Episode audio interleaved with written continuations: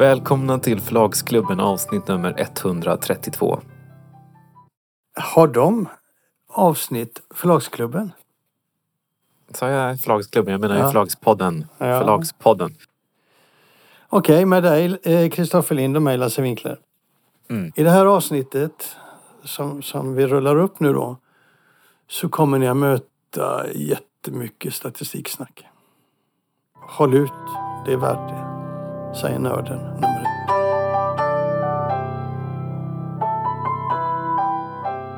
Du, det har kommit en helt färsk bokförsäljningsstatistik den här veckan. Bokförsäljningsstatistik för 2021.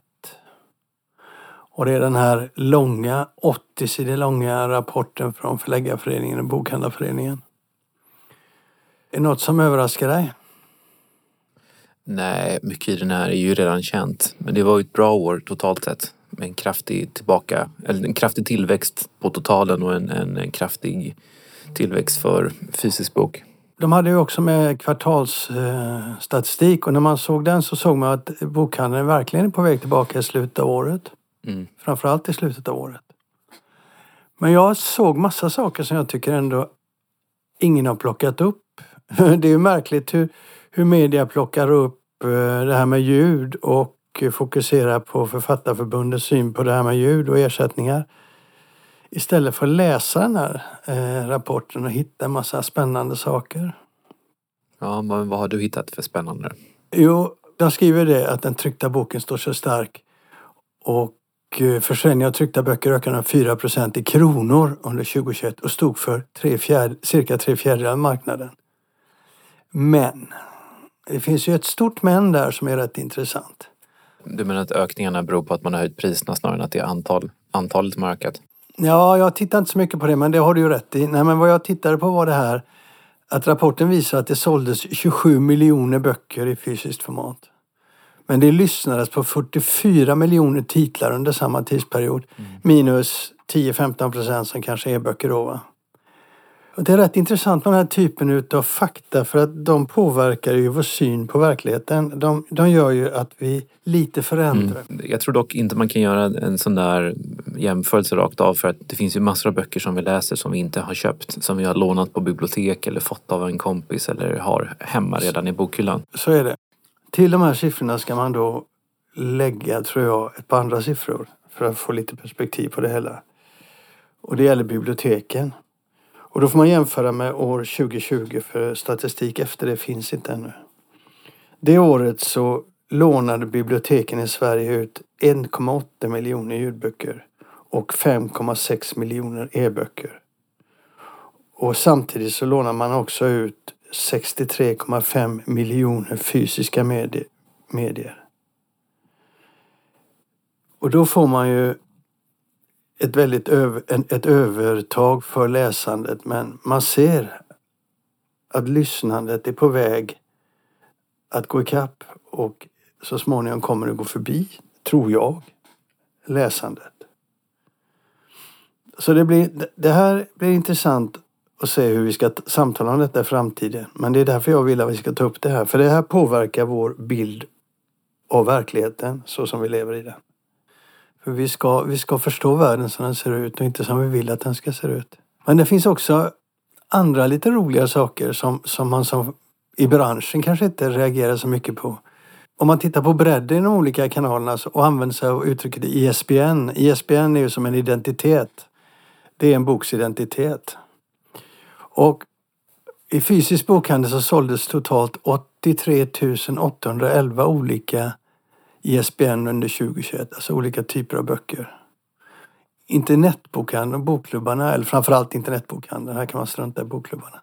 De sålde 586 113 olika identiteter i ISBN alltså. Mm. Så det är alltså sex gånger fler, nej sju gånger fler eh, olika böcker än man gör i bokhandeln. Och digitala abonnemangstjänster, de lyfte 159 907 i ISBN, och vilket är nästan dubbelt så mycket som den fysiska bokhandeln. Vilket är intressant eftersom det visar hur stor eh, backlisten är. Hur mycket backlist man lyssnar Ja, på. också. Ja, det är fantastiskt. Så att det där är, är, är siffror som man kan vrida och vända på som är, som är väldigt roliga faktiskt. Men, men det finns mer. Orkar du höra fler? Mm. Orkar du Ja, höra? visst. Okej. Det här med när man tittar på hur den fysiska försäljningen eh, har utvecklats under åren så, så dels så kan man se att den totala fysiska försäljningen inte har minskat något de här åren när man ser på, på att vi för första gången över 5 miljarder kron- kronor i omsättning på, på, bok, i bokbranschen, i försäljning Det, det är i konsumentledet. i konsumentledet. Vad det visar är att den fysiska försäljningen är ungefär densamma som för fem år sedan. Det som har tillkommit är en miljard i omsättning på ljudböcker. Vi läser alltså och lyssnar mer än vi någonsin har gjort överhuvudtaget. Och det är med råge kan man säga. Tittar man på den rent fysiska försäljningen kan man ju se hur näthandeln har tagit väldigt mycket utav, eh, utav kakan. Och alla pekar på hur näthandeln, bokklubbarna, har nästan hälften av all försäljning. Men jag skulle vilja se den här, den här eh, statistiken mer utvecklad. Gå in på ännu mer detaljer. Därför att om du tänker dig näthandeln, det här är ju min käpphäst då. Va? Jag tycker inte man förstår hur verkligheten ser ut. För den visar inte riktigt hur verkligheten ser ut om man tittar på nätbokhandelns försäljning och jämför med fysisk bokhandel. För det är lite två olika saker. Näthandeln säljer otroligt mycket till bibliotek, till företag och, och den typen av försäljning. Och har en försäljning av utländska titlar som är väl sju, åtta gånger så stor eller sex, sju gånger så stor som eh, den vanliga bokhandeln. Mm. Och om man tar bort de här försäljningsytorna där den fysiska bokhandeln inte, inte konkurrerar med näthandeln. Då ser man att det inte är så stor förskjutning. Det är klart att det har varit en förskjutning. Men för det första ser man att, att eh, skillnaden mellan näthandel och fysisk handel inte är så stor som det ser ut. För i jämförbar försäljning så är den fysiska handeln väl, tror jag, kan mäta sig med nätbokhandeln. Faktiskt. Det där vet jag inte exakt numera. För, för har ju jag, kurslitteratur också som går på nätet. Men, Ja. men, eh, ja, ja, ja, nej, men visst, men så, man kan ju säga att så, man kan ju invända att så har det ju varit nu under ganska många år. Så att jo, men det, det, har är ju var, ändå, det har det varit säger så. ju ändå att, att den här försäljningen går genom den kanalen. Ja, det gör det. Och det menar jag också Så det man, är ska- man ska ändå en prata kanalförskjutning. För jag menar, förr, förr så gick ju nästan all kurslitteratur genom bokhandeln. Så att, Jo, men vad jag menar så här är att det den fysiska bokhandeln säljer idag, om du jämför hur mycket av den försäljningen som går via näthandeln, så är inte skillnaden så stor. För ett tag sedan så var åtminstone i min värld den fysiska bokhandeln större än näthandeln i den här omsättningen. Varför är det intressant att veta? Jo, det är därför att det också speglar världen. Om du ska jämföra det som du gör när du, när du säljer så vill du ju veta hur konkurrensen ser ut, vad du är bra, vad du är dålig. Och sen när du ser när media tar upp de här sakerna så får ju det en väldig effekt på den, ska jag säga, det mentala tillståndet inom branschen. Det är lätt att gnälla när man tycker att saker och ting ser ut på ett visst sätt. Men om det nu inte riktigt ser ut så. mm. Och det är därför jag tycker att man ska tänka mycket på de här, eh, den här statistiken, varför den ska utvecklas ännu mer. Och varför man ska visa den här skillnaden eh, på riktigt och inte bara klumpa ihop allting. Men en annan sak är ju som, som är intressant också, det är att näthandeln säljer dubbelt så många titlar, mer än dubbelt så många titlar som den fysiska bokhandeln. De säljer 16 miljoner böcker jämfört med 7 miljoner böcker. Mm. Och dagligvaruhandeln säljer 3 miljoner böcker, vilket är rätt mycket jämförelsevis med deras lilla andel. Det är rätt mycket men det är en kanal som inte har ökat så mycket. Nej, men det, det, vad- som är skillnaden här som folk kanske inte alltid fattar det är ju att priserna ser olika ut. Nätet är billigare än den fysiska bokhandeln. Och eh, så även dagligvaruhandeln. Så de har ju rätt många fysiska ex mer än den fysiska bokhandeln. Mm. som de Men det säljer. blir rätt lite i, i kronor räknat. Ja, det blir det. Men det är ändå intressant. Ja, det är intressant. Eh, Framförallt är det intressant ur konsumentsynpunkt. Sen såg du de här topplistorna. Det är ju en del nya topplistor som man ska titta lite på tycker jag. Årstopplistan för strömmat där var ju rätt intressant.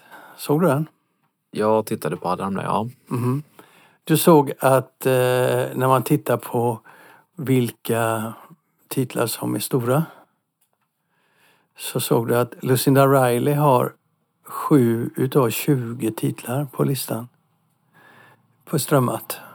Mm. Och jag såg det och jag, jag, tror också att Lucinda Riley kanske väger så, så pass tungt i eh, den översatta försäljningen så att hon drar upp hela, hela statistiken för översatt litteratur ökade ju ganska kraftigt. Men, men ett par saker här med den listan när folk tittar på den. Så bygger den på timmar lyssnade.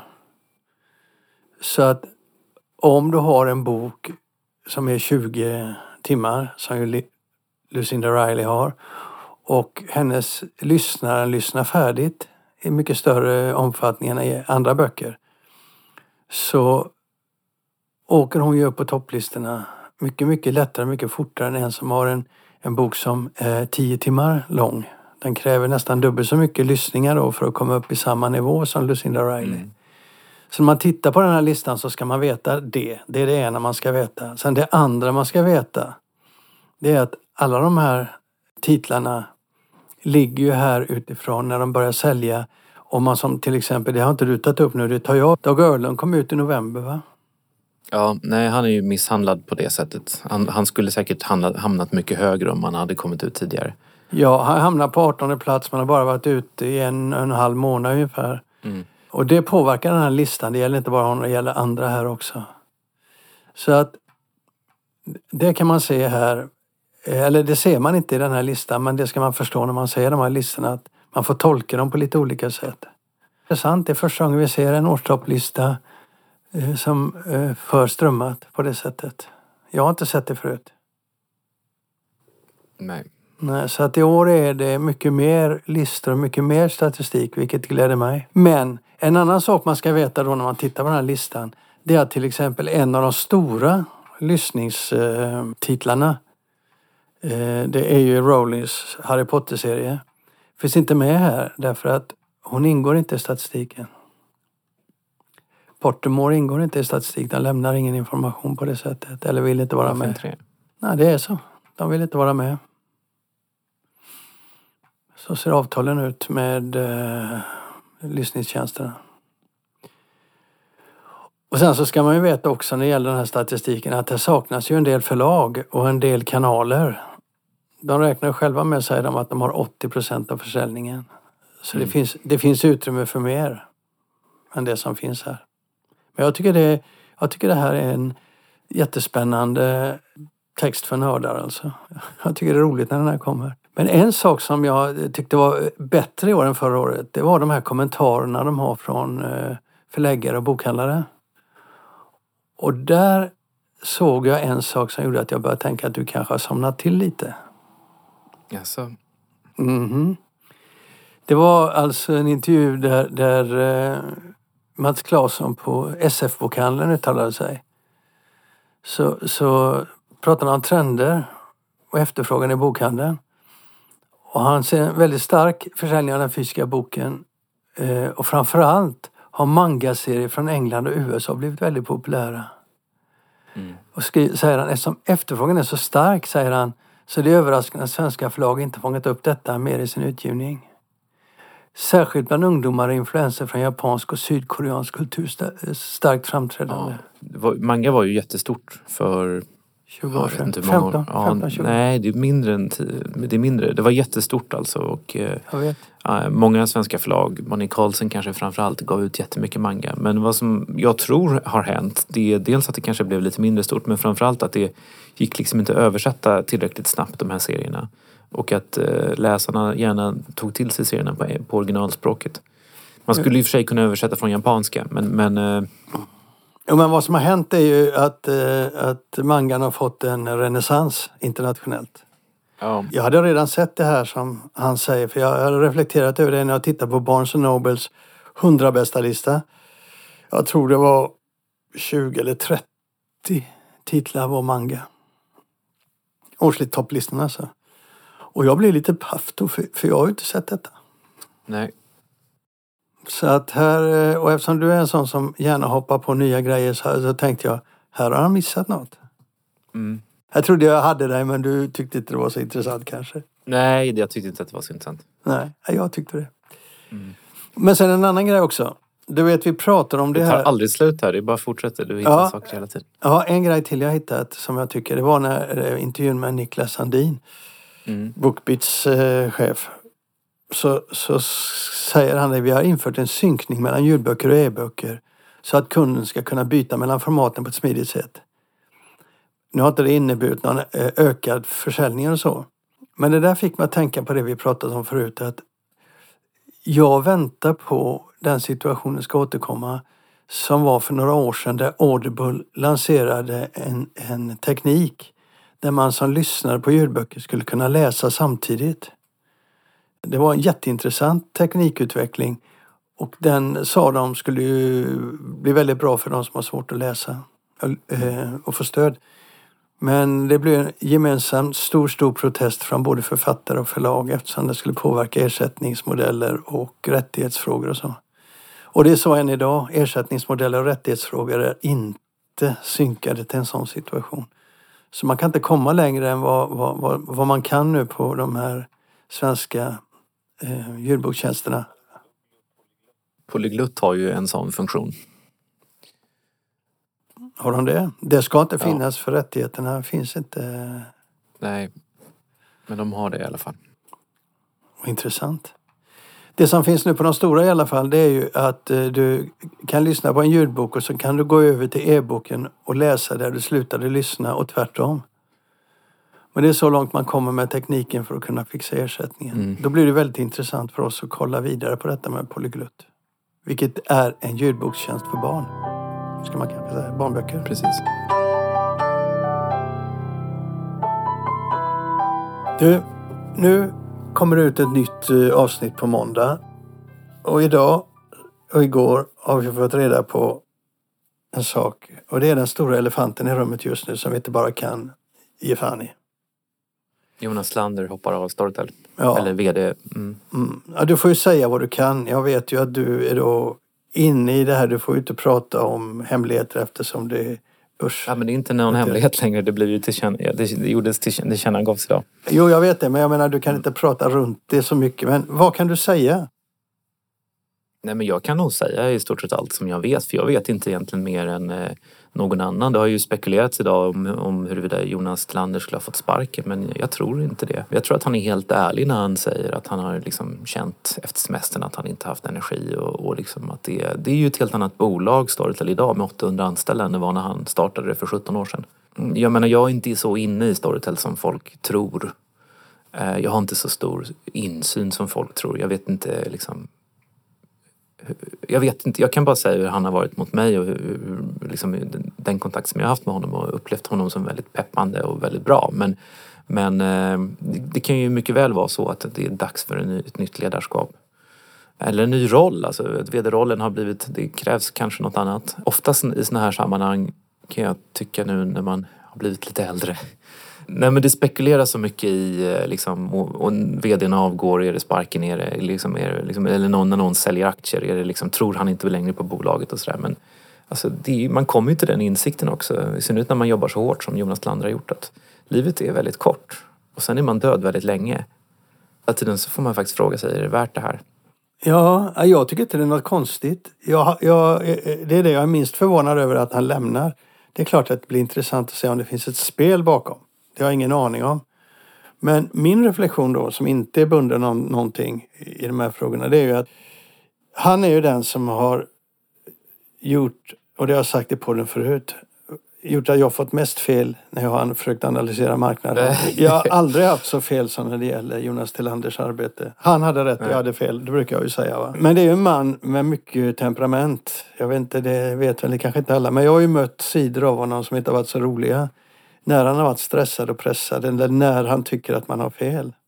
Så han har ju inte varit så rolig. Eh, och jag förstår ju, när man har startat ett sånt bolag, ett livsverk, och ser det växa bortom alla breddar och få en sån otrolig Mm. Jag har, ju, betydelse. jag har ju faktiskt med handen på hjärtat inte sett den sidan riktigt. Men eh, eh, man ska också komma ihåg att Storytel under hans tid har ju fått utstå väldigt mycket kritik. Och eh, inte minst från liksom, etablissemanget, från kulturkretsar, från Författarförbundet. Får ju fortfarande det. Och i och med att Storytel var först och störst och är störst så, så liksom har Storytel fått klä skott för allt det som har varit negativt eller som man har upplevt som negativt med streaming. Mm.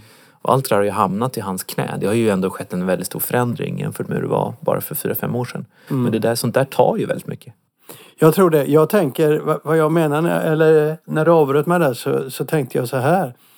Att det är ett livsverk, ett väldigt stort livsverk. Och jag är förvånad att han fortfarande är kvar eftersom ett företag som växer på det sättet och tar an sådana uppgifter eh, kräver en helt annan mentalitet än entreprenörens. Den kräver så mycket organisation och så hårda nyper och det kan vara svårt att ändra karaktär beroende på vad man har för karaktär då. Men det kan vara svårt mm. att ändra sig och följa med ett företag. Det vanliga ja, är ju faktiskt är att man flyttar på sig. Så är det. Tycker du jag ska flytta på mig? Är det det du säger? Nej, du är inte där ännu. Inte... Jag skojade bara. Jag är inte, det, är inte, det är inte riktigt samma sak. Nej, och jag skojade inte. Mm. Du är inte där ännu. Men jag ska lova att säga till dig när du är där. Ja, vi kanske inte kan säga så mycket klokt då, men vi måste ju ändå uppehålla oss vid frågan eftersom du är ju en del utav Storytel-sfären idag. Mm. Och det kommer väl att påverka dig en del kanske. Han har ju suttit eller sitter som ordförande i, i Linde Company. Du vet inte, ja. du vet inte om han kommer att sitta kvar? Jo då, det har jag, det, eller så har jag uppfattat det i alla fall att han ska göra. Han kommer ju fortsätta vara aktiv i Storytel, alltså strategiskt och sitta kvar i styrelsen och så. Och även i Linde Company, så, så, så är det tänkt. Mm. Nu när det ändå är ett, ett avsnitt där jag är så grinig när det gäller vissa saker eh, som lyssnarna kommer få höra eller hört. Så vill jag ta upp en sak som vi tog upp förra avsnittet tror jag. Och det handlade om de här topplistorna. Så jag har gått och blivit surare och surare under den veckan som har gått. Mm -hmm. Men det, jag har ju redan talat om dem så vad finns att säga mer? Jag, jag har tänkt på det där med, med eh, de nya topplistorna som blir så konserverade i och med att de tar upp eh, bokklubbarnas försäljning. Och du ser att det är Bonniers, Bonniers, Bonniers, Bonniers. Så kommer det ingen, så kommer det ingen, så kommer det ingen, så kommer Bonniers. Och så kommer det några i slutet. Det där är ett beslut som har arbetats fram i statistikkommittén tror jag från början. Och sen eh, lanseras utåt. Och argumentet har varit då att vi måste ha med all försäljning. Ja, jag ställde frågan eh, till Förläggarföreningens VD Kristina Linder och hon svarade mig just det att det här är eh, liksom listor som är visserligen framtagna på uppdrag av Förläggarföreningen och Bokhandlarföreningen men det är statistikkommittén som har bestämt vad som ska vara med. Vilket jag tycker är lite konstigt för jag tycker att det är en styrelsefråga egentligen. Ja det är det. I allra högsta grad. Men för min del är det att skjuta sig i foten. Det är helt fel beslut och det kommer att skada bokbranschen om man inte ändrar det. Man kan absolut ha kvar den här listan. Men den ska inte ha någon betydelse. Det ska vara en årstopplista, fine. En månadslista, fine. Men man ska inte marknadsföra den som listan. Nej, jag, jag, håller med, jag håller med dig. Därför, alltså, försvaret av listan skulle kunna, eller är ju uppenbarligen att det här är trots allt böcker som är sålda. Så att det, den här listan är liksom den mest exakta, mest korrekta listan över vad som har sålts i Sverige. Så är det ju. Men det är inte en lista över vad som säljs ute i handeln, ute i butik, i bokhandeln eller på nätbokhandeln. Utan det är en lista över hur liksom, man har lyckats få upp titlar på toppen genom en specialkanal som kontrolleras av Bonnier. Så det, det, finns ju, det finns ju några titlar där som aldrig skulle kommit i närheten av en topplista om de inte hade blivit huvudbok i BBK. Så topplistan... Bonniers bokklubb. Ja, Bonniers bokklubb. Det blir helt enkelt en, en lista över eh, BBKs topp, eh, huvudböcker och de som har gått bäst. Och det är ju helt ointressant för konsumenten, det är helt ointressant för alla. Vad man borde göra, som vi var inne på förra avsnittet, är ju det här att man borde lyfta fram bredden. Eh, de spännande nyheterna. Vi hade ju ett par förslag på en del topplistor och det finns många fler man kan ta. Och, och tanken med det i grunden det är ju att visa vad är det som kommer ut. Vad är det som behöver lyftas? Jag menar media är ju så lata i de här frågorna så de förmår inte analysera de här frågan och se vad som finns. Så egentligen är det så att det är branschtidningen som ska driva de här frågorna kanske och Förläggarföreningen, Bokhandlarföreningen och ge ett utrymme till mycket, mycket mer spännande utgivning. Precis som bokceller har. Den som är nyfiken kan titta på bokceller. Och så ska man då, som jag sa också, skilja strömmat från papper. För det är två olika världar och det har sina helt olika, många gånger helt olika författarskap. Och ska man lyfta fram dem så ska man göra det för sig. Och så ska man föra ett samtal om de här böckerna. Man ska inte ha en sån lista. För den dödar all, eh, all kreativitet. Vem kan använda sig av den förutom Bonniers? Ja, nej, den, jag tror ju även att den slår tillbaks mot dem. Eh, men eh, jag håller med, helt ointressant. Du har sagt det för mycket nu på senaste tiden. Du håller med. Vi får ta upp frågor där vi inte håller med. Här tog jag upp en fråga där jag inte håller med och då håller inte du heller med. Så kan vi inte ha det. Nej. Okej, vi släpper den där. Ja, det gör vi.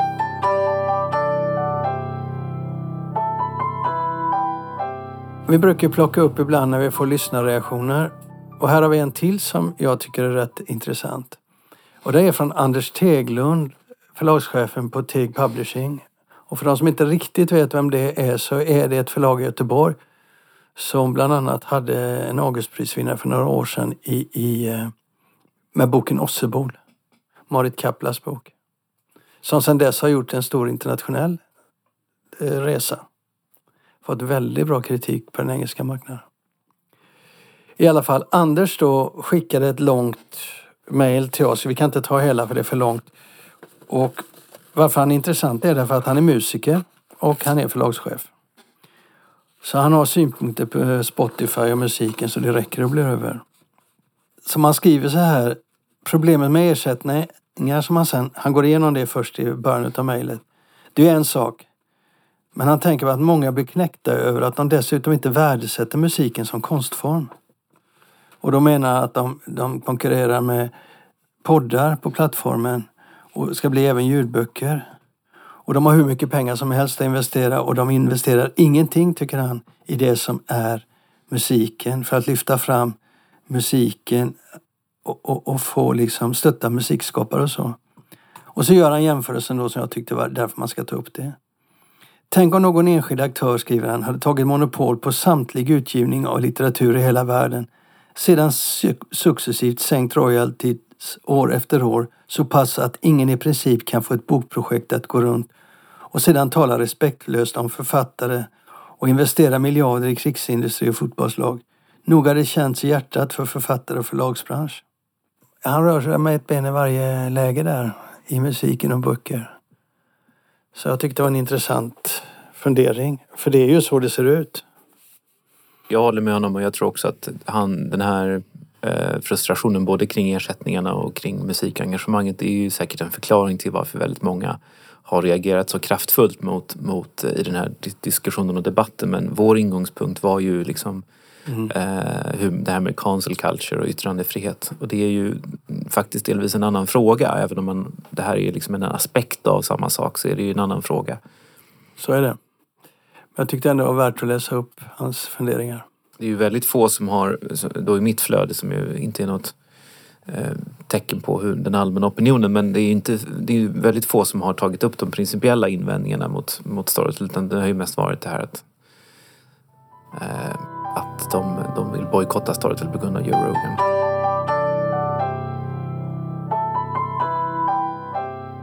En grej till jag vill ta upp. Mm. Som jag inte sagt till dig. För jag läste Svensk Bokhandel alldeles nyss och såg en nyhet som sa att Saga Egmont och Leonardo Ringhoff, det danska förlaget, har en deckartävling i Sverige. Ja, jag såg det också. Och så skriver de så här, i potten ligger bland annat ett förlagskontrakt på 100 000 kronor samt löfte att bli översatt till tio språk, utgiven globalt i digital form och i tryck i Sverige och Danmark. Mm. För några dagar sedan så kom det en annan text i Svensk Bokhandel som sa att Lava och Vulkan har en författartävling. Och där står det också i trebokskontraktet som man får då om man vinner ingår förutom utgivningen ett förskott på 50 000 kronor, marknadsföring, releasefest och en PR-kampanj. Lavra beräknar det totala värdet av vinsten till 500 000 kronor. Det är det läget som jag stoppar fingrarna i halsen och spyr. Ja. Ja, vad fan är detta? Är det, är det nyheter? Ja, du menar att du tycker att det är pressmeddelanden som man inte ska skriva, skriva Nej, artiklar om? Det är ju textreklam. Jag menar, halva deras satsning är ju hemma när de får Svensk Bokhandel skriva om detta som att det här är på verklighet. Jo, fast jag tycker det är ännu värre när, när det står om att en agentur har sålt en viss bok till ett visst antal länder. Det är ju, sådana, sådana nyheter kommer ju ganska ofta ut. Ofta är det ju inte ens särskilt märkvärdigt. Nej, men det här tycker jag, det här var ett lågvattenmärke. Gå hem och gör om, säger jag bara till Svensk Bokhandel. Så här kan inte, det här, nej, men de kan inte göra så här. Det här är inte Det tar de inte, det tar de inte på allvar när det kommer från dig, det har de hört för. Ja, det har de hört. Men det här är inte journalistik. Det här är marknadsföring och reklam. Rakt Ja. av. Ja. Och jag fattar inte. Jag menar, det är klart att det här är ju en marknadsföringskampanj för de här organisationerna.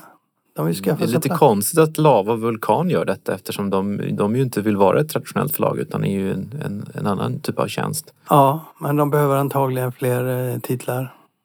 Vi tog ju upp det förra gången när hans... Eh, Jo, jag, jag vet att vi tog upp det men om deras affärsmodell är så överlägsen så varför ska de försöka påskina att de är ett traditionellt förlag? ja, inte vet jag. Det, är liksom, det strider ju lite grann mot den där debattartikeln vi läste och förhöll oss till. Ja, men det här är ju en, eh, ytterligare en marknadsföringsgrej. Den här eh, artikeln vi tog upp var ju en annan marknadsföringsgrej. Mm. Och, och det är väl så man ska se de här grejerna. Man ska inte se det som journalistik. Nej, men nej, du har helt rätt. Det var inget riktigt debattinlägg det här vi läste. Ja, nu fick de i alla fall på fingrarna, Svenskboken alltså, för att de hade gjort något dåligt. Annars tycker jag de faktiskt har blivit bra mycket bättre det senaste året. Mm. Det är roligare att läsa idag.